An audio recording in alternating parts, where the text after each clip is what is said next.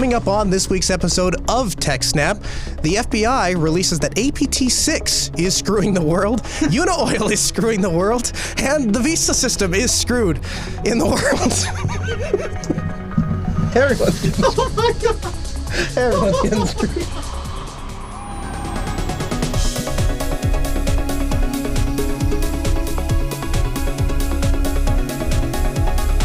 Welcome to TechSnap, episode 263, Jupiter Broadcasting's weekly system administration podcast. This week's episode is brought to you by our three fine sponsors, DigitalOcean, Ting, and iXsystems. My name is Noah Chelliah, and joining me is the great god of BSD, Alan Jude. First show hosting together, Alan. How are you? It's you know we've teamed up together a number of times, but never on a show. No, yeah, we yeah, building computers we have. We never talked about anything, at least Yeah. on the air. Um, so you're going to have to walk me through a little bit of this because Yes. I've never done TechSnap before. So I understand that you're the BSD god and you explain uh, all of the technical things to those of us that don't understand them. Right. That's uh, well, it's more taking the news stories and breaking them down so that uh, you can understand what's important about it, rather than just that it happened. Great. Yep. Well- uh, so hmm, go ahead. No, go ahead. I don't have anything else to say. Okay. well, there you go. Well, how about we jump into the first story then this week? Yes. Let's do that. Uh, so the first story here is that the FBI has. Uh, oh, no, that's not the first story. That's not the first story. How'd that get up there? the wrong tab. I guess so. who, who left that tab up there? Chris. All right, FBI. I got it. Uh, All right. yes, Okay, here we go.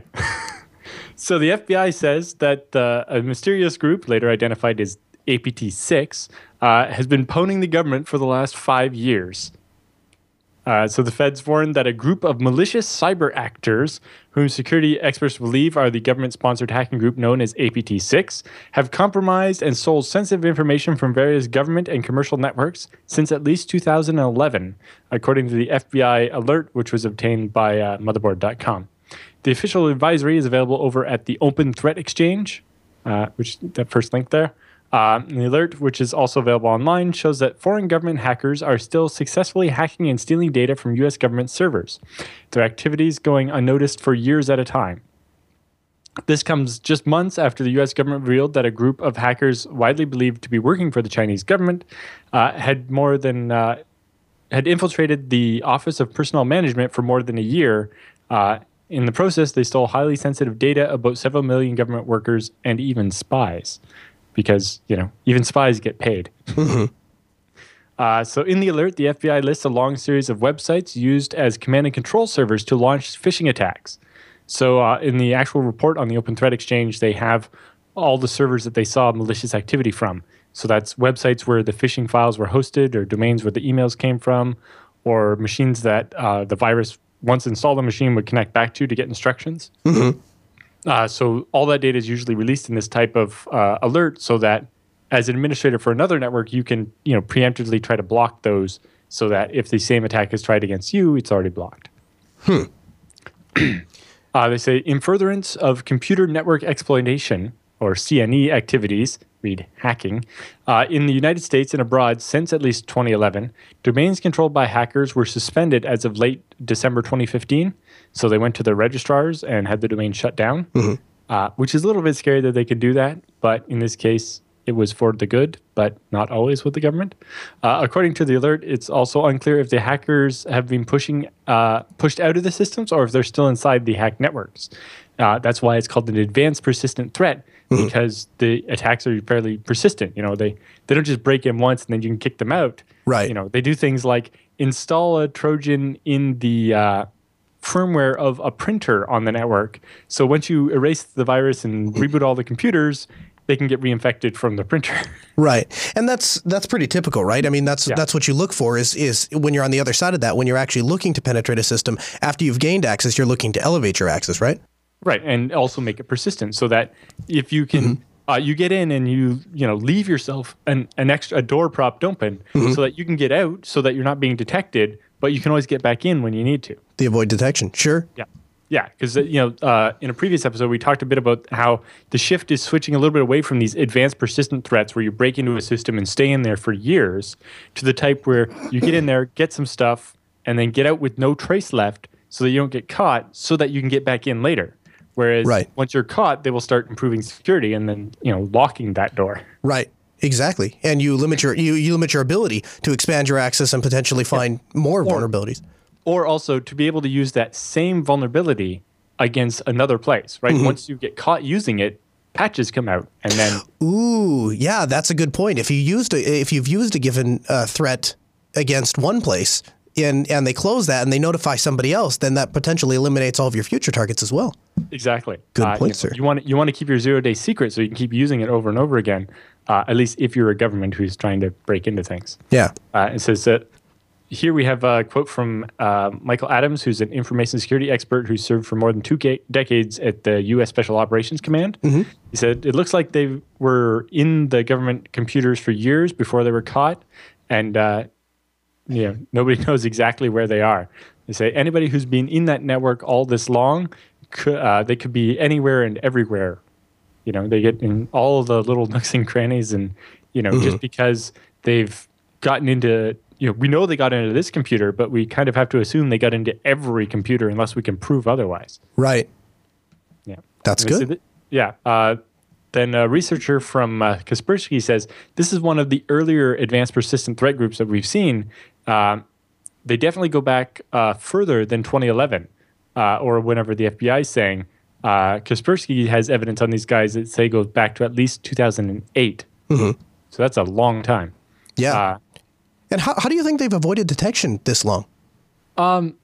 it depends. You know, some of the ways they've got in they've been pretty ingenious, and you know, basically, if you have a rootkit or something, then there's no audit logs, and you know, the files are invisible if you're trying to browse to them using you know the the operating system. Because if you're if you're in there with a rootkit, you can just make it so that when you go to that directory, it returns as doesn't exist, and uh, you you basically own the whole system and you're masking everybody's view of it so you can't you know even an administrator looking at the computer that's infected can't see the infection Even somebody that knows what they're looking for might have not caught it. Let me ask you something. Do you have any specific advice that you could give people if, you know, to essentially to try to avoid or prevent this happening to somebody else?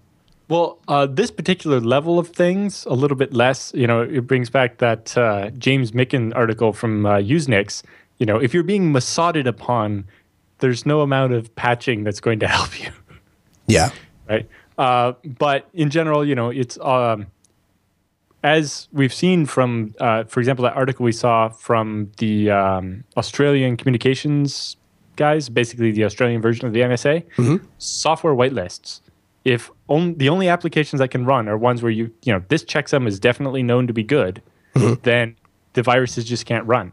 Now you stop everything else from working too, and you get a lot of kickback from your users. So it's it's hard to actually uh, apply it. But on very secure systems, you basically have to do this, right? You have to have software whitelisting where only these applications are allowed to run and nothing else, uh, or at least have you know signing applications so that you know it has to be an official binary from Microsoft. Uh, but it can't just be any code signing because we've seen the hackers, you know, they break into some small company that makes you know like a a WinZip alternative, Right. And they steal their code signing key and sign the malware with it. And now, you know, Microsoft tried to ratchet this up by in later versions of Windows, you can't install unsigned drivers, right? Only drivers that have been signed. But when Mm-hmm. Is it actually that you can't- a code signing, Uh, is it actually that you can't install them, or does it just prompt you and tell you this driver isn't think- signed? Would you like to continue anyway? I think up to seven you can continue anyway, but after that it won't let you at all. I know this was Really? a problem for some open source stuff, like even like OpenVPN, because they had to get a code signing certificate to sign the the tap driver to do the virtual network interface. Gotcha. It, it definitely caused some complications for some people. Yeah, I can see that. Uh, anything else you want to add to that particular story? Uh, just one more quote here. Um, the guys from FireEye, which are a little less conservative about blaming things, in particular, um, the researcher from Kaspersky declined to say whether the group uh, that was doing this was definitely Chinese or not. Uh, just saying that the uh, the targets align with the interest of state-sponsored attackers. Whereas FireEye, who's very glad to blame China for everything, confirmed that the domain list in the alert was associated with APT6 and uh, it, that it was one of their malware backdoors that was used. And they say the hackers have been targeting U.S. and U.K. defense industrial base, so going after defense contractors and companies that you know, to get plans for things like the F 35 and so on. Right. They say APT 6 is likely a nation uh, state sponsored group based in China. And it has been uh, dormant for the past several years. So apparently, uh, they've actually not been active uh, in the la- in 2014 and forward. I guess that's not terribly surprising, as that's probably where the high value targets are. I mean, that's where the And profitable the other information is. is, you know, the whole point of advanced persistent threat is getting in and maintaining access, but not getting caught. And as soon as you do, you kind of want to disband and start fresh and not be associated with that anymore. So while the same group of people might be still doing this, they're probably doing it. Um, you know, they started scratch with all new s- stuff and had to abandon all their old stuff because once people start detecting it, you you want to, you know, start fresh and be anonymous again. That makes perfect sense. Anything Another else you have? research- Oh, One sorry. Good.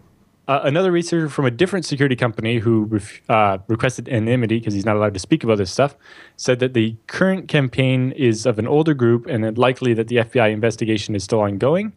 Uh, but at this point, it's unclear whether the FBI's investigation will lead to any concrete results. You know, we've seen a couple years ago the U.S. Uh, did charges against a bunch of Chinese military uh, members for hacking U.S. companies, but it's not clear that anything like that will actually come out of this story. Gotcha.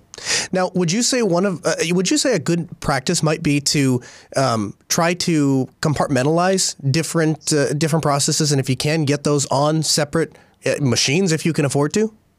Uh, a lot of that, yes. If you can basically, uh, you want to do least privilege wherever you can, right? So that even if someone does take over, say, the secretary's machine, she doesn't have access to Active Directory to Right. add new users or whatever. Um, separating your machines when you can. If you have very sensitive data, keeping that on a separate network that maybe is even air gapped so it can't be got through the network um, and things like that. It really depends on uh, your thing. But if you watch last week's episode, at the very end, uh, Google just published their new perimeterless uh, security policy. Basically, instead of the old typical one of you know everything in our land is ours and, and we trust it, and everything outside is the internet and we don't. Uh, theirs is perimeterless, meaning they they decide whether they trust each individual machine based on uh, behavior it's exhibiting and who's using it, rather than just assuming everything that's in your network is trusted. Because you can't really assume everything in your LAN is trusted when you know uh, a less sophisticated user with a workstation can fall for a phishing attack, get malware, and start spreading it. And now it's inside your LAN, and that's you know they're if they're already over inside the walls, then your firewall is not going to do much for you. Right. And that makes perfect sense. So the problem, of course, is that computers, at least last time I checked, tend to be kind of expensive, right? And so trying to go over, uh, you know, to a company and buy 15 servers so that I can have each one running a separate process, that gets to be a little pricey. Right, Um, and you can have things like virtualization and containers, uh, but really, it's in this case, it's more about uh, network segmentation. Even Mm-hmm. just uh, making sure that only the people that need to have access to the servers that have sensitive information, Right. rather than just being on the LAN and accessible to anybody inside the company. Right. And a great way to do that is, of course, to virtualize on virtual servers. And, you know, in today's day and age, we have access to a number of different solutions that allow us to virtualize different, uh, you know, so we can put each individual service on its own server. And I've been doing that for a long time with DigitalOcean. And I know that you've used DigitalOcean, right? They support Yes. BSD. So, uh, but DigitalOcean, backup mail servers, uh, DNS servers, uh, even our company's status page to to announce uh, like downtime or maintenance and so on. We needed someone that wasn't inside our infrastructure that would be up if if something went bad and all, all ScaleEngine was down. Right. Uh, we needed something offsite, and DigitalOcean's work great for that. You know, spin up the machine really quick, and it just works. Exactly. And the ability to jump in and spin one up on demand is one of the things that drives or makes it such a useful tool. So, for example, we were talking here in the studio about different ways that we can actually set up the broadcasting rigs in here so that we can bring the content in a more reliable fashion. And one of the key components of that is going to be we need one place that uh, that is essentially going to run as a consolidation server that will bring in a bunch of different. Um, feeds, if you will, and then aggregate those and then send those out, obviously, to ScaleEngine.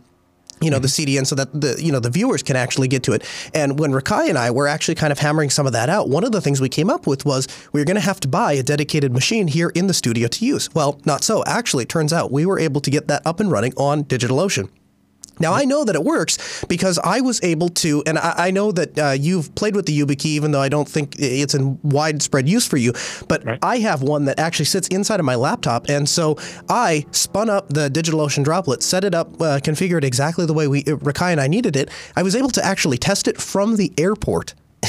so I was I was spinning up an airport, and you know we don't have a lot of great bandwidth on those on those stupid GoGo uh, hotspot things, whatever the Yep. airport has. You know, it's very limited bandwidth, but it was enough that I was able to get the the the droplet spun up, and then once I did that and I was SSH into it, then I had full access to DigitalOcean's Tier One bandwidth, um, and so and I you know the the ability to select the data center that we put that uh, DigitalOcean droplet in means that when I'm here in uh, the Seattle area, we can have a DigitalOcean droplet that is optimized for this area. And when I'm back in North Dakota or uh, for my friends on the East Coast, we can put a server over in that data, cent- data center. And I know that they're constantly expanding uh, all over the world actually to provide, uh, you know, essentially servers everywhere. Yeah, and the other thing, uh, it just kind of scrolled by on the screen there, is now they have support for team accounts, which is basically the really? big thing that sets it apart from having, you know, being something an individual developer uses to do something, actually doing stuff on uh, for a company. Is with the team account, you have one person that's you know paying the bill or whatever, but they can give access. So you know, Chris doesn't have to share his password with you and Rikai. You can all three of you have separate. Uh, logins that all access the same resources in those servers and you have fine-grained access control Awesome.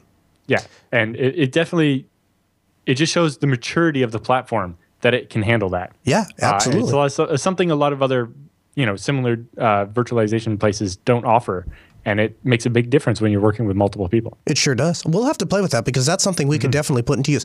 So, Alan, tell me about this next story. Yes.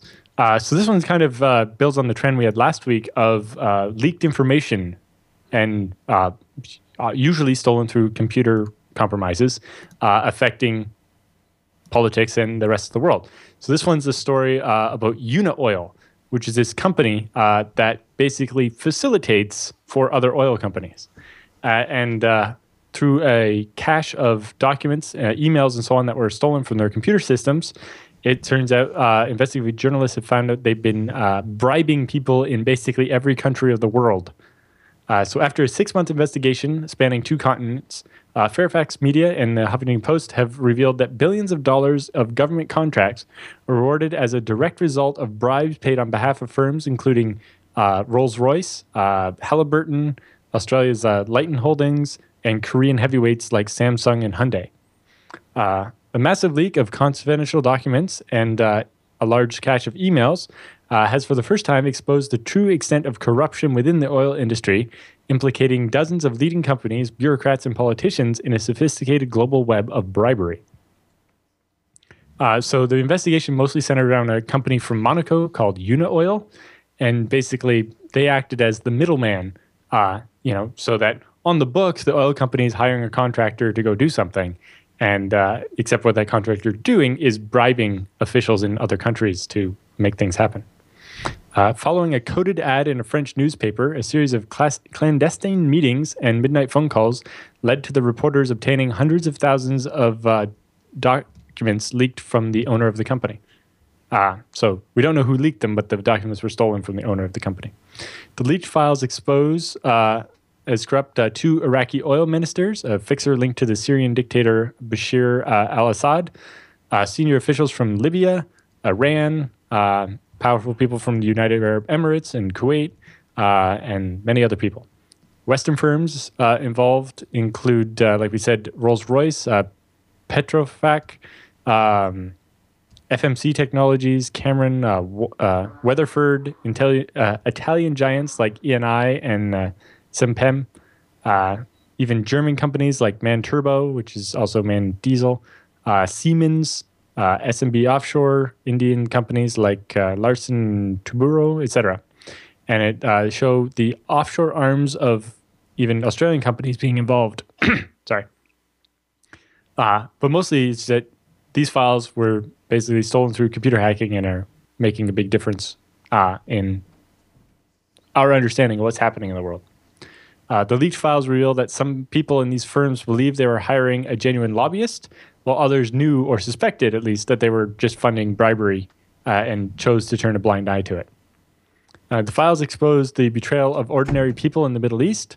Uh, after Saddam Hussein was toppled, the U.S. declared Iraqi oil would be managed to benefit the Iraqi people. Today, in part of one of the uh, global bribe factory exposes, uh, those claims are completely demolished. Um, they say that the company has almost perfected the art of corruption and, and doing this to people.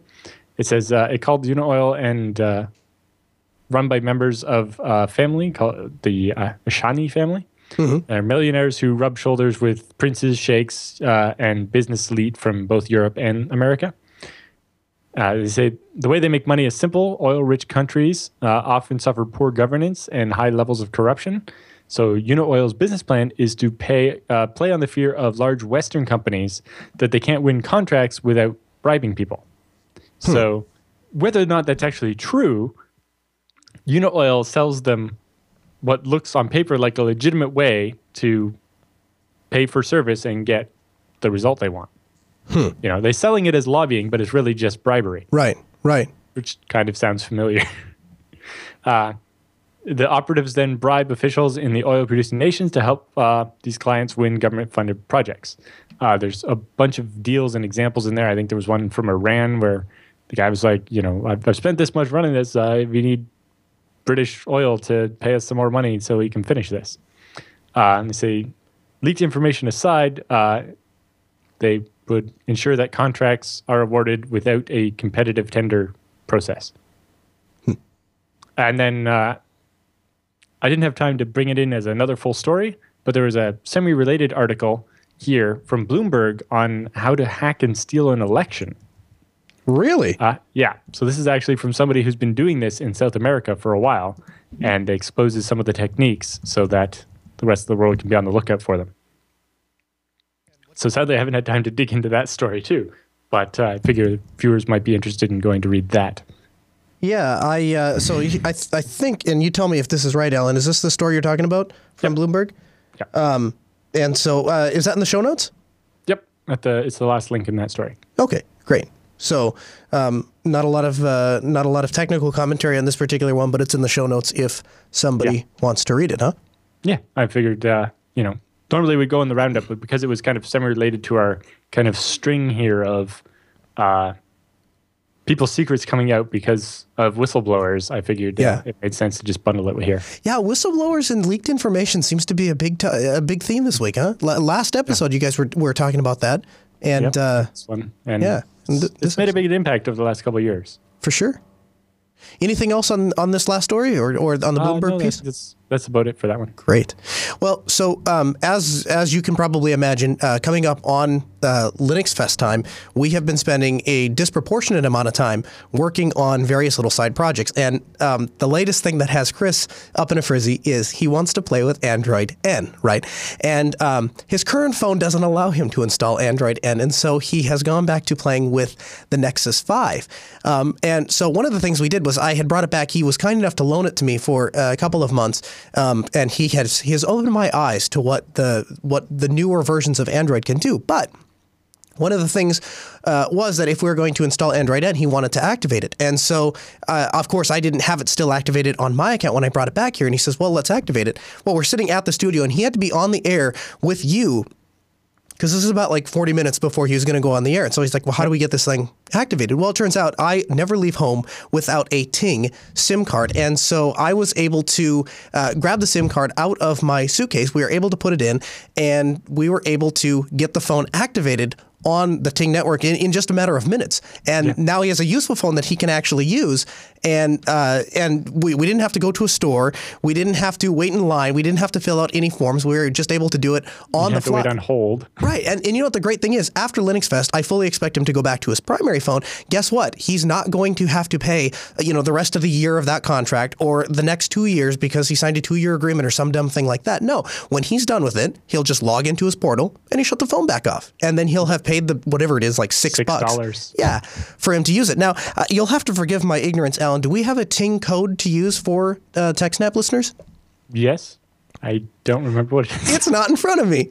That's great. I uh, we are terrible. any this, minute somebody will come bursting through that door right over there. You'll see them lean in. I will Somebody take in my, the chat room should know that. Yeah, yeah, maybe that'll happen. Or like I said, somebody will come in, they'll lean into my ear. I'll listen like that and then and then we'll have the code to use for the TechSnap listeners. Yeah. Uh, or it will come through on Totally know Telegram. Or Yeah, it will come through on the chat know room. that. Techsnap.ting.com. Techsnap.ting.com. Everybody knows it's techsnap.ting.com. Techsnap.ting.com. The chat room tell you it's That's techsnap. Good, good. I was trying All right, to you guys remember. got it. Uh, I was trying to remember the coupon code, but it's not a coupon code; it's a URL. Yeah, yeah. And you know what? Actually, that would have been a pretty good guess, right? The show name and then dot ting.com. That would have been pretty simple. They make it easy, Uh. like everything else there. All right. Well, so uh, so much for perfectly smooth ad reads that time, huh? Yeah, that happened. Um, so, Alan, tell me about this next story.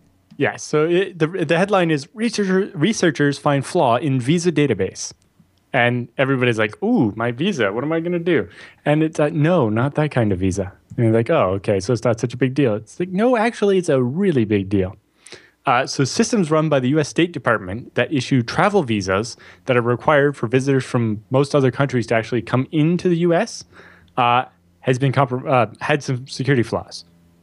Uh, so this is a very important security consideration as the application process for getting the visa is when most of the security checks are done. For example, you know, I think it was last year, 2,700 people uh, were refused a visa because of suspected terrorist ties and so on. So, you know, that database and the comments in it are basically what decide if you're allowed to come into the country or not. So, if somebody compromises it and can change stuff, you know, foreign countries can sneak spies into the country or terrorists can get people through that shouldn't have and so on. So, uh, cyber defense experts found security gaps in a State Department system that could have allowed hackers to doctor visa application. Sorry, doctor visa applications or pilfer sensitive information from the half a billion records on file in the database. Wow. Uh, though uh, defenders of the agency downplayed the threat and said the vulnerabilities would be difficult to exploit, they were still there. Uh, they say, uh, briefed to high level officials across the government, the discovery that visa related records were potentially vulnerable to illicit changes sparked concern because foreign nationals are relentlessly looking for ways to plant spies inside the United States, and terrorist groups like ISIS have expressed their uh, desire to exploit the U.S. visa system to get people into the country. Uh, they say after commissioning an internal review of its cyber defenses several months ago, the State Department learned that its Consular Consolidated Database, or CCD, which is the government's uh, backbone for vetting travelers to and from the U.S., was at risk of being compromised, uh, though no breach has been actually detected, according to sources at the State Department. So luckily, this was found by an internal audit, not after the fact when the database has been Yeah, boy, I'll say. Yeah. Uh, one of the interesting is uh, as one of the largest biometric databases in the world, covering almost anyone who has applied for a U.S. passport or visa in the past 20 years, the CCD holds such personal information as a photograph of you, all your you know name and all that information, your fingerprints, your social security or other identification number, like your passport number if you're from another country, and even what schools uh, your children might go to, and all kinds of information like that you know, I know uh, my information record in the uh, that database even has an iris scan of my eye, Really? things like that. Yeah, because I'm. Uh, uh, How, uh, okay, you have to tell me, how do they get an iris scan?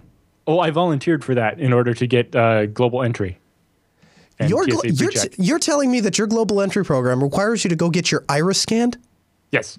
Uh, so when I come back into Canada or go into the U.S., I walk up to a machine and scan my iris and don't have to talk to a customs agent. I'm I'm in shock. I just that that seems like a whole new level of of, of profiling and, and, and logging and, and data collection. I, I don't I don't even have words. Okay, anyway. Uh, so Well, I don't have to stand in line behind a bunch of people. Though. yeah, but Alan, you've given your biometrics up to the government who, who Well, is- it's an iris scan. It's not very good. yeah. Well, you know, I'd rather give my iris scan than my fingerprint. then that makes me question the security uh, Of the of iris global scan? Yeah, the exactly. global entry. so if I can fake an iris scan, I can be Alan Jude for the day. Yeah. well, you can at least uh, cross the border between U.S. and Canada freely. Uh, so anyway, uh, Yeah. I, I don't know. Uh, anyway, back to the story. So, um, yeah. any other thoughts? Uh, just uh, every uh, in front of the uh, House panel recently, uh, this top State Department officials said every visa decision we make is a national security decision. So having that database compromised where anybody can inject comments about it is kind of a big thing. They also say, uh, despite repeated requests for official response by ABC News, uh, the head of the State Department and others were unwilling to say whether the vulnerability uh, has been resolved or offer any further information about the efforts to patch uh, the problem. So we don't actually know if this problem's been solved or not, but at least they're aware that it exists. Well, I guess admitting that there's a problem is a first step. Yeah. Uh, but yeah, they don't want to talk about whether they fixed it or not. So that kind of suggests that they haven't. Yeah. I, I understand if they have a general policy against talking about it ever, but it, it definitely does kind of lean towards. yeah, not because the general yet. policy about ever talking about it ever means that you and I are going to sit here and debate whether or not the problem's been fixed or not, and nobody actually knows. Yeah. That's great. Uh, the State Department documents from uh, 2011 described the CCD as an unclassified but sensitive system. Uh, connected to other federal agencies like the FBI, the Department of Homeland Security, and the Defense Department.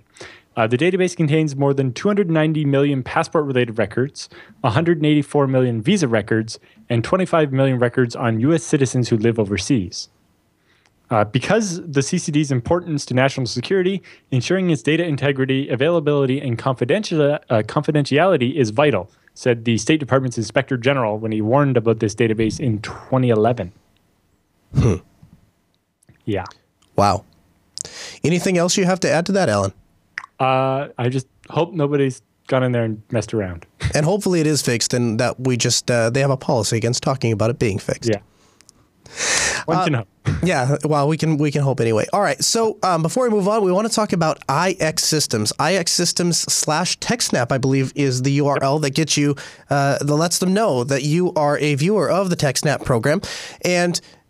iXsystems, I've only had the pleasure of working this company one time in my professional career, but basically it was, I mean, it was 100% pleasant. Um, and essentially, what they do is they build servers, and specifically servers that have Intel processors in them. And the, the, the, I'm sure you probably could talk for hours, as I think you use them uh, Yes. pretty heavily, right? Oh yes. Uh, if you check out that server envy uh, server envy blog post right there, they show one of the machines they built uh, recently. That's really cool. But in general, the big difference here over going to someone like Dell or HP is you're not buying a system that's been sitting on a shelf that was built already. They custom build each machine for each customer. And so in this machine, they built uh, what's uh, a four up uh, 4U system. So it's actually four separate computers in one 4U chassis. Yeah, yeah. So you And you can see I was just going to say, you essentially you start to encroach on the uh, on that idea of like uh, like the Facebook Open Rack kind of a deal, where everything, where every single compute node is specifically designed for that application or that use case. Yeah. And so actually, in this one, they have eight computers. So there are eight computers in one 4U chassis. So each one's about half the width of the regular rack mount, and then there's four on each side. And then they have uh, two 10 gigabit uh, network cards, uh, SFPs, plus the regular uh, dual onboard gigabit regular LAN. And then they have the uh, two external JBOD connectors to connect more disks to them. Uh, so you can wire all this together and get this super storage node that's got uh, you know 160 gigabits of uh, network capacity. Uh-huh. so, uh, so on top of buying this massive machine that's got eight machines in it, Mm-hmm. the customer wanted six of them. Jeez. Well, you know what the, you know what the great thing about that is? I bet they got great pricing. Yes. uh, well, uh, you wouldn't expect to get the level of pricing you do because they're custom building each machine specifically Mm-hmm. for you. But usually, because of that, you end up saving a lot of money. Because if you buy an off-the-shelf machine, they basically come in, you know, small, medium, and large. Right. And if you need really large storage but not really large CPU, they don't make that. Whereas IX will custom build that, and unless you cut corners where you can, where it's not going to impact your workload. You know, you're getting a server that is exactly what you need it to do, uh, and that makes a big difference. But the other thing is, you can go to them and just describe what you're trying to do and not know exactly what hardware you need to do it, and they have that knowledge. You know, you're not talking to just a salesperson. You're talking to an engineer that actually knows how to put the pieces together and actually build the system that's right for you. Gotcha. Yeah, and that's that's why we use them because you know even though I'm quite good at most of this stuff. I had never used like multi-path SAS before to connect each hard drive to two different controllers in, in case one of the cables went bad or something. And so I had to get their help with that, and it was amazing. Yeah, going back, I, I've only used them once, and it was for a client that they were actually looking at a competitor for um, uh, basically a file server solution, and uh, they were actually able to help me out uh, and and work with me and the client um, to make sure that they were they were showing the client that they could offer a more competitive advantage. And yeah, that custom, we are working exactly for you. Uh, and and and custom tailoring a solution for you. That's definitely felt throughout the sales process. Yeah, well, and the other thing is, it's also faster. I don't know how. Like generally, you know, if you want something custom built, it's like, oh, it's going to take an extra month or whatever. But you know, IX when they when they give you a date that they're going to ship it, it ships that day, and then FedEx gets it to you real quick. And you know, Not I've all computer at how- manufacturers do that. yeah. Well, and the other thing is the burn-in process. After they build the machine for you, they run it for three days running their software. You know, they just use FreeBSD because that's who they are. But they actually burn the machine in for three days, making sure you know the hard drives aren't going to fail. Right? Google study found that if a hard drive is going to fail, it usually fails within the first 36 hours. So they run it for twice that to make sure any of the hard drives that are going to be duds, they've already dealt with that before they ship the machine to you you know, you can have them, you know, install whatever operating system you want, you know, BSD or Linux or mm-hmm. Windows or whatever. And, you know, when you order the machine, you fill out this worksheet and you tell them like how you want the BIOS configured. You know, it's like, how do you want, what drive do you want it to boot off of? And how do you want it configured? And that makes a big difference because I have them shipped directly to a data center where I'm Oh. never, like, there's machines I've never physically touched. I've, ne- I've never even thought. I've never even thought about that. I suppose you would. Ha- I suppose you're using like IPMI or something like that. Yeah, but uh, they installed the OS and configured the IP addresses for me so that Right. when it got to the data center, they just plugged it in the Ethernet ports and the machine was online and running. And I didn't have to, and you know, otherwise I would have had to pay $125 an hour for a tech at the data center who doesn't know anything about BSD to try and install BSD and configure the IP addresses for me. Wow, Yeah. that's awesome. Well, uh, Allan, anything else for this week's BSD now Uh, or oh, TechSnap? I'm sorry. Uh, uh, we, uh, This is also the point where we normally advertise about this week's episode of BSD now. great. See, you were reading my mind. So, anything else for TechSnap or what is right. this BSD now thing? Uh, for TechSnap, not really. We're done. Uh, for BSD now, um, this week's episode I haven't recorded yet, so I have no idea what it's about. Oh, really? Well, it's uh, it, it's guaranteed to have super interesting out. things about BSD. and it an will ha- awesome interview. Oh, okay, there's an interview, so you know something There's always about an interview. Oh, Uh, and then well, uh, that makes it easy. it'll it'll be out by the time you're watching this, so go download it if you haven't already. Well, there you go. So we have feedback. We'll, uh, I guess we'll we'll go on to that then.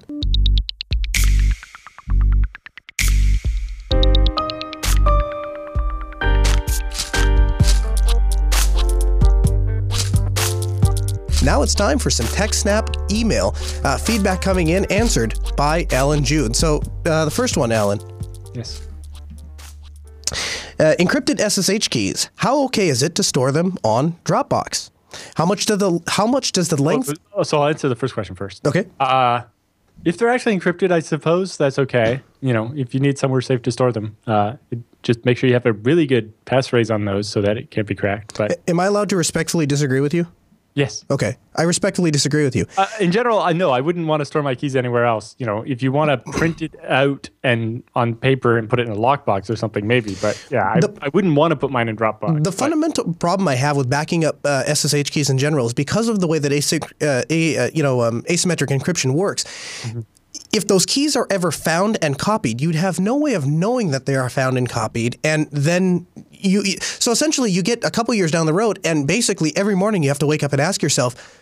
Are my SSH keys compromised? And if so, if I have them on all those servers, how many people have access, you know, to those servers? And so, for me personally, I have uh, before I had the YubiKey, I every time I got a new laptop, I generated new SSH keys. And was it a pain to go through all 50 or 60 servers that I manage monthly and propagate them? You betcha. And was it a pain when I had specific contracts where I wasn't allowed to propagate SSH keys, and so I had to fill out a bunch of paperwork and send them in and, and walk it? Yes, it was a huge pain, but I I really believe that strongly that it's that much of a security risk. And so the nice thing about the YubiKey is never giving up the private key. I never actually ever worry about carrying that key with me, I can't back it up per se. But as long as I don't lose the key, I'm fine and I can go from machine to machine.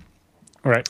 And even if it gets stolen, it has protection, Well, right? Yeah. Well, I mean, if it gets stolen, uh, one, there's the protection of the pin that that if it gets if it's attempted to be decrypted uh, three times or more incorrectly, it will self-destruct. But the more important thing is if the YubiKey, and this would apply to SSH keys too.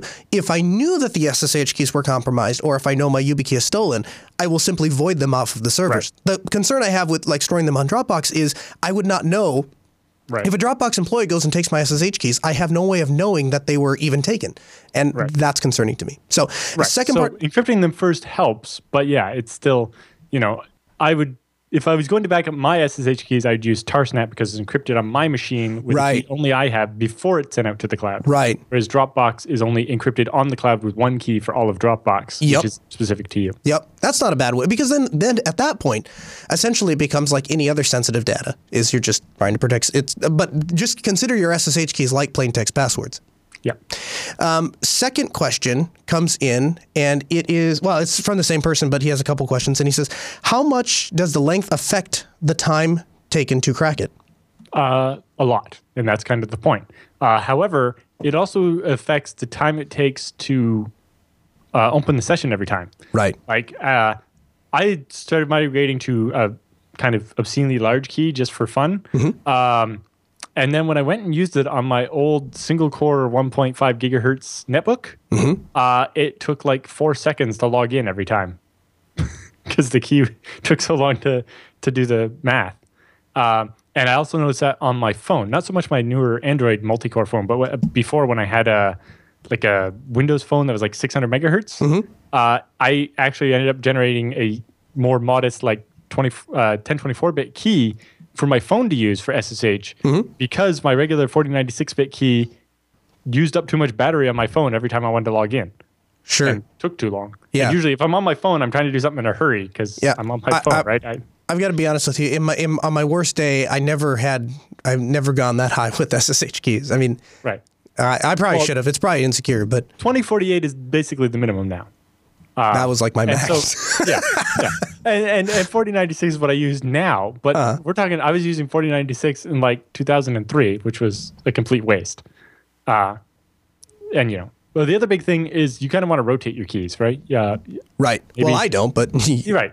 But in general, you probably want a new key at least once every year or two, just for good measure. you know what? And that works out. That timing works almost perfectly with how long I would go between switching machines. And if I switch a machine, then I would get a new key. So that that Well, and, and the other thing is, as they keep bumping up what the minimum key length is to now, you probably don't want less than 2048 bits. If you had a smaller one, that kind of forced you to upgrade. Right. All right, our next email comes in from NetWiz, and he wants your advice on routers. He says, I've been setting up networks for small businesses lately, and I typically use TP Link SafeStream Gigabit Dual WAN VPN routers, and he gives a specific model number, which is an ER6020. They work great, and I've never had any trouble with them. However, I need to begin setting up VPN solutions for several of my clients accessible from lo- remote locations. Security is of the utmost importance. I know you're a big fan of PF- pfSense and BSD.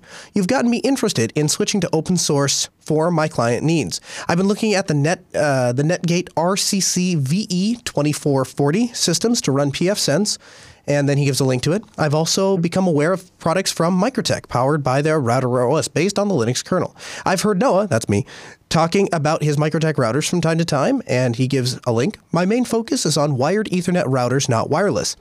I'd really like to begin experimenting with the myriad of new uh, capabilities available on those platforms, although I don't have a budget to invest heavily in both vendors. It would be great if you could share some insight into the pros and cons of each platform and also be interested in hearing um, other suggestions or recommendations you may have of what your favorite router is. Thanks in advance for your help. I really enjoy, enjoy TechSnap. Keep up the great work. Uh, yeah. Um, for me, I mostly run pfSense on just a server, like a, a machine. Right. Sometimes even old, for my house, it was an old desktop until recently. Um, uh, but yeah, they work great. Um, I don't know that much about the RouterOS from MikroTik, but it's not completely open source, right? No, it's not. It's not an open source solution. Right. Um, you know, the, the way I look at it, I, I don't know that if we went head to head and I took a MikroTik and you took a pfSense, I, I can't say with definitive certainty that um, I would come out ahead on the feature side. Um, pfSense is a very, very capable, uh, uh, you know, routing operating system and, and a complete solution holistically with basically no compromises.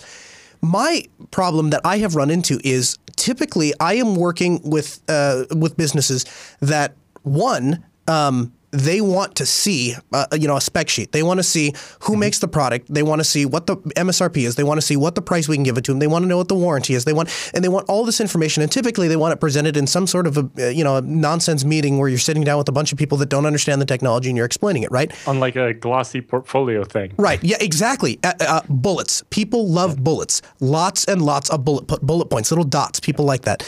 Um, but the but the point is is that I can't. It is difficult for me to sell a solution where I say, well, we're going to buy essentially a server and then install this operating system on it that will do what you expect your router to do. Typically, they already ha- and especially in my case, a lot of times they already have a Cisco router and we are swapping that out. And so they're trying to do this, you know, they're taking their bullet points from the last guy and comparing them. comparing them, yeah. That's right. And so and so for me, that is where MikroTik has really shined is is in a pre-built solution that I can bring in and say, here, for XYZ dollars, we will come in, we'll stick it in your rack, we'll plug in the cables exactly how they were, we'll configure it, and it will do all the things you want it to do. Now, for as far as security, I don't think either pfSense or uh, MikroTik I would have a security concern. Would you, Allan? Um, not really. Uh, MikroTik in the past had had a couple of. Uh, there was one with a. There was a secret SSH account or something, and or uh, Oh, really? a flaw in the SSH daemon or something. I think they used um, Dropbearer or something. Hmm. I forget the context, but an older episode of, of TechSnap. But you know they fixed that a long time ago, so it's probably fine. Um, you know, Netgate does provide a bit more of the stuff you were talking about to try to bring pfSense up to that. Mm-hmm. You know, uh, having support contracts and and you know pre-built machines that you can buy with it already on it, so it's like an appliance instead of you know buy a server and then install this on it. Uh, but yeah, like you're saying, the MikroTik has a bit more of that. Uh, I don't know the corporate wrapping paper, Right. Uh, that that can make a big difference uh, in convincing the decision makers. So, you know, you could probably go get away with pfSense if you can convince them, but if not, the MikroTik's also a good option. Uh, in the end, it, you have to decide which features you want. Right. Um, the big thing can be how many VPN connections do you want? How much crypto do you need? You know, um, how much total bandwidth are you doing across the VPN? Because then maybe something, uh, you know, depending on your needs, you might actually need something with a bigger CPU right. uh, to to do that much VPN Yeah. because you're doing a lot of encryption, um, and so it could get to the point where you need an actual, you know, an Intel server to do it, Right. and oftentimes not because a lot of these, even the smaller ones, sometimes have uh, the crypto offload cards. Mm-hmm. Uh, I know that I don't think it's out yet, but Netgate's working on a device that has the Intel. What's their other thing like Atom? I forget. Starts with a C. Anyway, Celeron? no, it's Send- something new. I forget. Uh, that thing and uh, using the Intel Quick Assist uh, crypto accelerator. Hmm. Well, I'll I'll I'll, I'll leave with I'll I'll, I'll wrap with uh, with one last uh, food for thought, and that is that.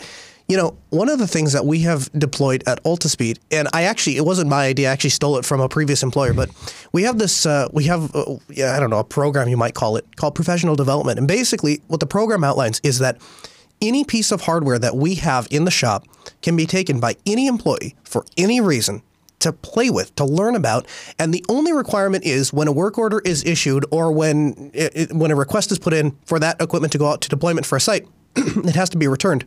Right. And the idea is that I have found my personal experience is that I learn best by playing. The only way that I will really know how to use a router, for example, is to put it in my house and live with it for 24 hours a day, seven days a week for like six months. And then, and only then, will I be 100% comfortable in saying, yep, I can go out to the site and deploy that. And, and that level of confidence of saying, you know, you walk into a site and they say they want you to, you know, they give you a list of things to do and you look at it and you go, well, I did that last night so I could get my game server running. You know, that kind of confidence is something you can only get by playing with it. And one of the things that I really like about MikroTik is that you can buy one of their $39 boxes, and it does have wireless in it, um, and put it in, and your wife won't complain because it's not running on some big PC, you know, somewhere. And you stick it next to the cable modem, she doesn't really know the difference. But when you log into the interface, it's identical to that of their $1,000, you know, 2U thing that you would actually put in at some large scale deployment, right? And so you can gain those skills on that smaller box, and then those skills transition into large scale deployment. And I find that to be pretty valuable too. Yeah. Uh, you know, like you said, yeah. And the nice thing with pfSense is that you can download for free and stick Right. it on an old machine and, and try it out. Or heck, uh, even a virtual box, right? I mean, if you're just trying Yeah, to learn works about it. Great in virtualization as well. So RMH writes in and he says, Hey there, Chris and Ellen. Thank you for this awesome show. Here's my question though. I want to set up a Radius server and also have other users be able to log in and use the Wi-Fi as as in some coffee shops. They'd have to log in with their Wi-Fi and then on the landing page they'd get access to enter in they'd get asked to enter in a token which grants them a determined amount of time to use the Wi-Fi. Is there anything like that in FreeBSD and if not most probably for Linux? Thanks in advance. Yeah, so Radius is easy to do for either. I think we linked a tutorial on an episode of BSD Now a couple of months ago when someone asked about it. Uh, although you can also get captive portals that don't need Radius that can do very similar things. Right. Uh, I know that uh, pfSense has one built in, and then um, OPNsense, which is a fork of pfSense, has a different one built in that's slightly different. And uh, I'm sure the MikroTik has some kind of captive portal system. MikroTik has a captive portal system. Also, there's a device called GuestGate um, by Intellinet, and it is basically a drop-in uh, uh, a portal, uh, captive portal box that you just plug in. Um, any of the Ubiquiti access points. So if you and they're coming down in price significantly. I mean, for 59 bucks, you can buy one of those. The controller, which will run on uh, your favorite Linux distribution of choice, also supports the captive portal. And you know, but you know, and that that's answering his question, right? But Yeah. I would strongly, in the strongest possible terms, encourage you not to put a captive portal on whatever it is you're thinking of putting a captive portal on. It sounds like a great idea, but you know, I, we work in the hospitality. Most of them are terrible. They are, and you know, we work in the hospitality industry. I see it every single day. The amount of tickets that goes up when you put in a captive portal skyrockets. And the problem is that people, when they open up their whatever device, they don't necessarily think about opening up a web browser and making sure they're on the internet. They see it connected, they get an IP address, so their device tells them they're connected, and then they open up Netflix or they open up their email app or whatever it is. Yeah. Now, various different operating system. GNOME actually, I've Android tries to tell you, hey, you need to log in, but Right. it doesn't always. it doesn't always catch it. And lastly the other thing is you know if i if i have a guest that comes over to my house and i give them the password and they put it in like a you know as a uh, as you know a wpa deal then their device is authenticated onto the network and they can come and go as they please and they'll continue to have internet. If you do this token generation thing it, it is doable and there's many systems that can do it. I think basically all of them any commercial grade system, but you run into the problem of every time they want to get back on the internet, and most of them are 12 hour timeouts, then they have to open that web browser up and, and type it back in, and that gets super annoying really quick. Also, I hate it when I think I'm connected to the internet. I all my phone calls come in over IP, and so I've been in places that require because certain hotel chains require captive portals, and my phone will connect to their stupid network, and then. Uh, I'm not actually on the internet. after 12 hours. And you're right, right. And I don't. And my phone thinks it's connected. Some of them have idle timeouts. So if you're not using it enough, you get logged off after only you know an hour or something uh, to try to you know keep fewer things associated. And Yeah. In most cases, people aren't stealing that much Wi-Fi. You know, it, it's probably not worth having the captive portal and making No. everybody's life miserable. No, and, and You know. know. you know, I think a lot of that comes from you know the uh, you know the the fundamental misbelief that it it, it offsets some sort of liability. But um, but going back, uh, you know, my phone will connect, and then I don't get any of my phone calls because it's connected to this captive portal. And so what we've actually had to do is every client that we set Wi-Fi up for, we actually have a special network that is it's not broadcasted, um, that's secured with a, a PSK key because. I need to be able to connect my devices and not deal with that crap. Um, so if there's any possible way I can convince you not to set up a captive portal, that's my plea to you not to do it. Uh, in the chat room, he says uh, it's for a non-profit public Wi-Fi, and he needs to cause uh, have time limits. Yeah, see, see, he's dealing with the same thing I am. Yeah, you, for the you- hospitality side, I would say you're better off with just a password and change it once a week or once a month or something. Yeah. I mean, so what, he, what he's getting, and he's having the same issue I am, which is that he gets he gets sent a, a specification list from an organization, and they say every you know 12 hours or something, we want to reaffirm that that person belongs on the network, and I don't think he has a choice in it. It, it sounds like he's his hand is being forced, like mine is often. Um, and it's it's a real pain. It causes it, it- All I can tell you is I hope you have a good ticketing system because your tickets are about to go through the roof. Yep. but yeah, uh, Radius server will run fine on FreeBSD or Linux, and there are lots of captive portals to choose from. Uh, you know, depending what kind of stuff you're doing with, you know, a pfSense or OPNsense can do that automatically for you by setting it up, or there are tons of options. All right. Anything else for this week's episode of TechSnap, Ellen? Uh, nope, that's it for the feedback. All right. Then on to the roundup.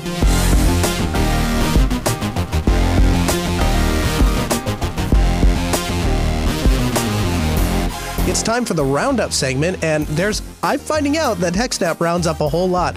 Allan, can you tell me about uh, Microsoft suing the Justice Department? Yes. Uh, so Microsoft suing the Justice Department over gag orders. Specifically, they want to be able to tell their customers when the government is stealing their email.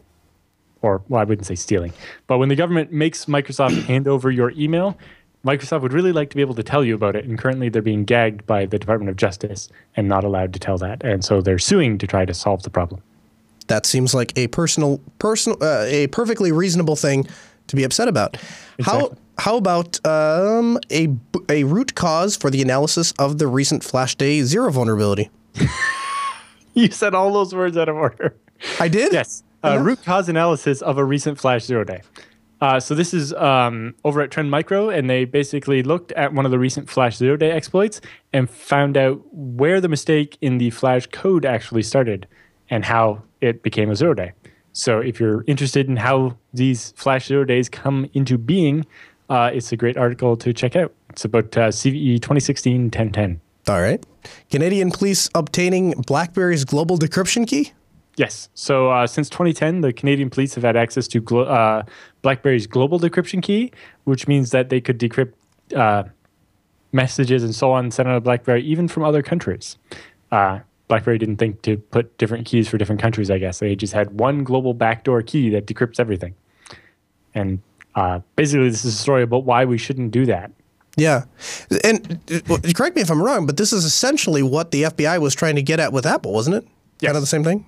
Yeah, and uh, I think that's part of the reason why the FBI was so upset. They were like, "Well, we've we've had this from BlackBerry before. Why doesn't everybody else want to do it?" It's like because it's a really bad idea. Yeah, exactly. All right, terabytes of downloads. Yes. Uh, so this is interesting. Um, uh, an Australian mobile provider, uh, Telstra, had an outage, and so they gave all their customers free data for a day.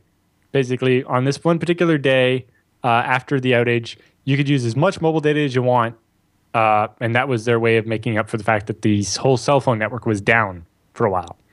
Uh, and a customer set a record by using a 994 gigabytes in a single 24 hour period.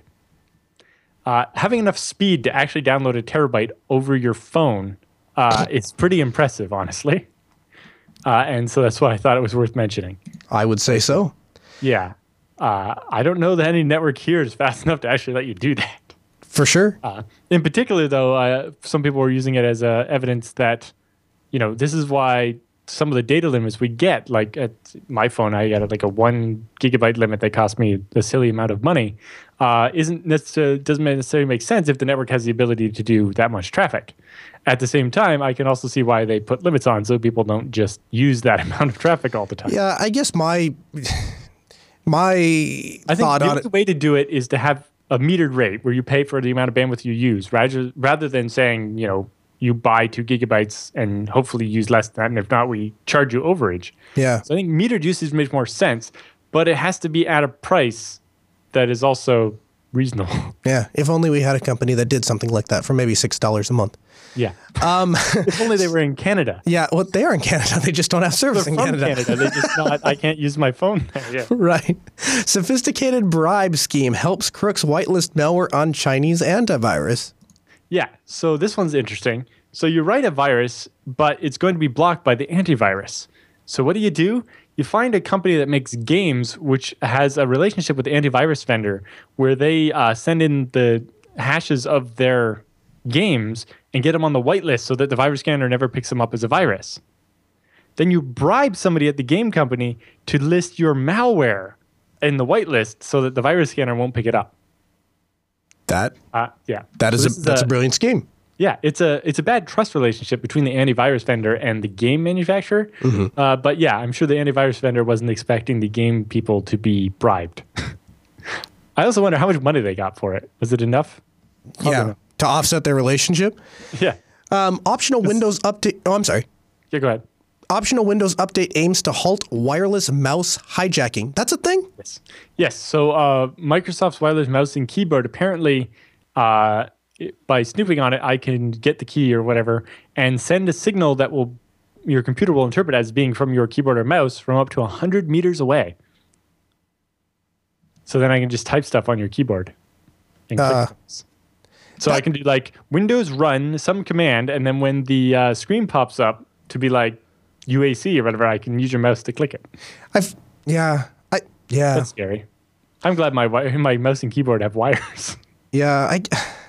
And that just seems more like a childish prank than an actual exploit. Like I, I'm just, I'm, I'm but- picturing like this guy sitting outside like his um, my office or something, like looking through the window with his Logitech keyboard. No, he has a nine seven. No, no, he has an eight. Yeah, eight forty. He has an eight forty, and turn it on. And wait. Binoculars and like typing on your screen. Yeah, yeah. I just, I don't know.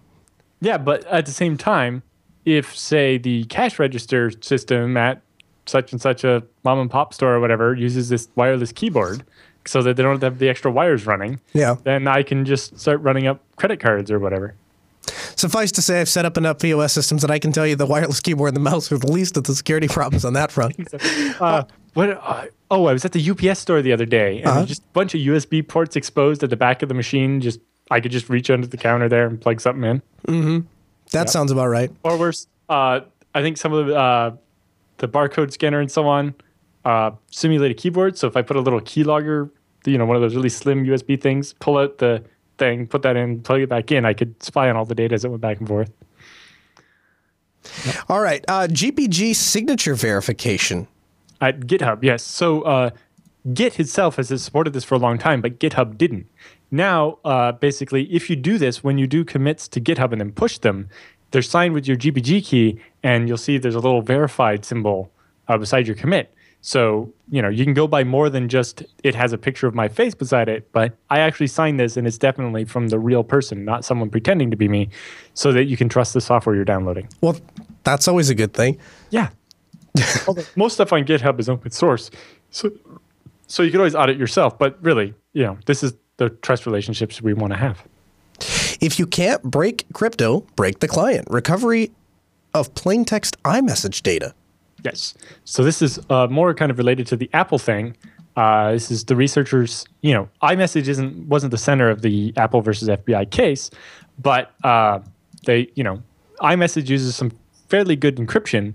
Uh, but the actual iMessage program itself has a bunch of flaws that you can use to get at the plain text without having to try to break the crypto, which is really hard. And so this describes the flaws and how you can steal the plain text of people's iMessage messages. That's good. Good thing I don't use iMessage. Um, get loads of more free space on your Apple iPhone with this one weird trick. Yeah, Seriously. So uh, the interesting thing is, you know, a lot of people buy an iPhone and with like 32 or 64 gigs of space and are very disappointed that a lot of that space is taken up by the iOS OS. Mm-hmm. Well, it turns out if you go to iTunes and rent a movie and don't have enough space left to download it, it will magically find some space that it can get rid of in the OS portion of your storage. And suddenly you'll have more free space. The stuff that uh, Apple told you was necessary might not be as necessary as they thought it was when they told you. it seems like it's really there to force you to buy the more expensive version than anything else. I don't know if I, you know, as much as I hate Apple and as much as I would love to sit here and rag on it, I don't know if I can agree with that. I think that probably what it is is that they have things that are beneficial to a lot of users, and they Or sim- in particular cache and things like that. Yeah, yeah, and then and then it just, and then it just dumps it because it knows that the user really needs to or really wants apparently to have that you know particular uh, storage freed up so they can have their movie. I, I don't know if I necessarily would buy into Apple, you know, preloads essentially with a bunch of junk just to. Seems like right. the easy way to do that. I know it's so much that as as I think that the marketing should have to say how much of that is taken up by the OS or something, right? If you're buying a Yeah. 64 gig iPhone and you don't get anywhere near 64 gigs of usable space on it, that seems like bad advertising. yeah, well, it's the same on Android though. Yeah. Um, hacking team global export license revoked. Yes. So Hacking Team, uh, as we talked about before, was these guys in Italy that make exploits and then sell them to people, uh, not just governments, apparently. And uh, the Italian Ministry of Economical Progress has revoked their license to sell any of their stuff outside of the EU. So if Hacking Team wants to sell their products to governments and so on outside of the EU, they have to get special permission from the Italian government each time they want to make a sale outside of the EU. So hopefully this will uh, somewhat tamp down on the amount of exploits being stolen. But because they still have an open license inside the EU, probably not so much. I can understand the Italian government kind of. Well, we don't want you selling to some of these bad countries, but we don't. Yeah. Also, we're perfectly happy to have more money coming into Italy. Right. Governments from the other countries, right? E- exactly. Laziness remains the great enemy of password security. Well, surprise, surprise. Yeah, so this is an article over at opensourcewriter.com, and it basically uh, describes. Actually, this one is a ransomware case from a hospital, and uh, after some interviews, they found out that uh, people were encouraged to use their last name as their password uh, because I think these were visiting doctors that were doing training and stuff, and uh, so that results in everybody knowing everybody's password. That makes perfect sense. yeah. You know, Uh, you have to it wonder. also is one of the first things that attackers will guess because of how common it is. Well, I, you know, it's it's interesting that you say that. I'm actually kind of sitting here spell spellbound. I can honestly say, in ten years of doing IT, you know, IT administration, security, whatever, I- can honestly look back and say that we had a lot of really dumb password schemes. The user's last name, I can tell you definitively, without even having to think about it, that was never one. Yeah. Uh, You would expect to have at least some level of password complexity requirements that would require more letters than that and at least a number or something, right? You'd think Although, so. Although we've also seen cases where if your complex password complexity requirements are too high, people will actually use a worse password because Yes. they have to try to remember the complexity. That is true. I, I, in fact, there was one website. I literally had the password of "I've got a bunch, a bunch of coconuts, diddly dee dee," because I was sick of trying to guess one that would fit their stupid scheme. Yeah. Uh, so, website attempts to gain or to generate every possible patentable invention. Am I reading that right? Yes. So, in order to deal with patent trolls, this is a will basically machine generate every possible thing that you could make mm-hmm. or, or invent and release it under Creative Commons. It's called all prior art. And so, this way, in the future, when somebody tries to patent something, you can uh-huh. point to this all prior art website and say, no, so somebody invented that two years ago.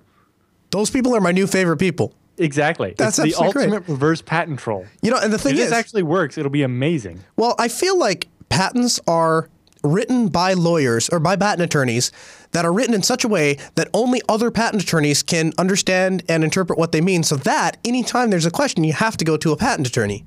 Yes, there's that. But also, uh, there was one recently, a company that makes these non-stack. Uh, basically, they make these paper pyramids that you put on top of a box so that you, nobody will. St- and it says no stacking, so that somebody won't like. They'll physically have to crush the thing in order to stack something on top of it. Uh huh.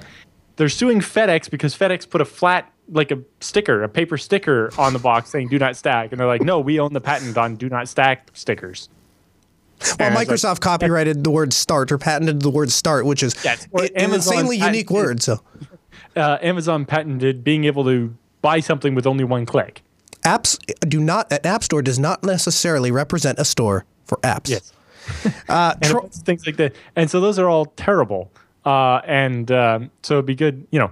I can see where patents had a use and probably still do. Mm-hmm. You know, I, I have a friend who owns a patent on uh, a coffee machine that makes coffee. That, they all do that. No, no, this one's for uh, the Jewish Sabbath. You're not allowed to cook anything on the Oh. Sunday. So it makes the coffee, it, it does the boiling on the Saturday and then keeps it hot and then makes it's very complicated. But anyway, um, you know, anyway, there, there's valid uses for patents, but in software, they're terrible. And in a bunch of other places, you know, when companies patent it without no uh, intention of actually making the device, it's defeating the point of the patent, which is give the person who invents it first a short window to recoup their R and D of being the first person, right? Some ad- first mover advantage, but it's not meant to lock people out forever or the way patents get abused now. Right. How about being able to identify a vehicle at the risk of collisions? Yes. So if you want to, its uh, license plate says SHA one. yeah. So the, if there's one with 75, it would have already crashed. Yeah, for sure. Any- I, th- I think that's it for the roundup segment, right? Yep. That's the end of the show. All right, so that brings us to the end of this week's episode of TechSnap.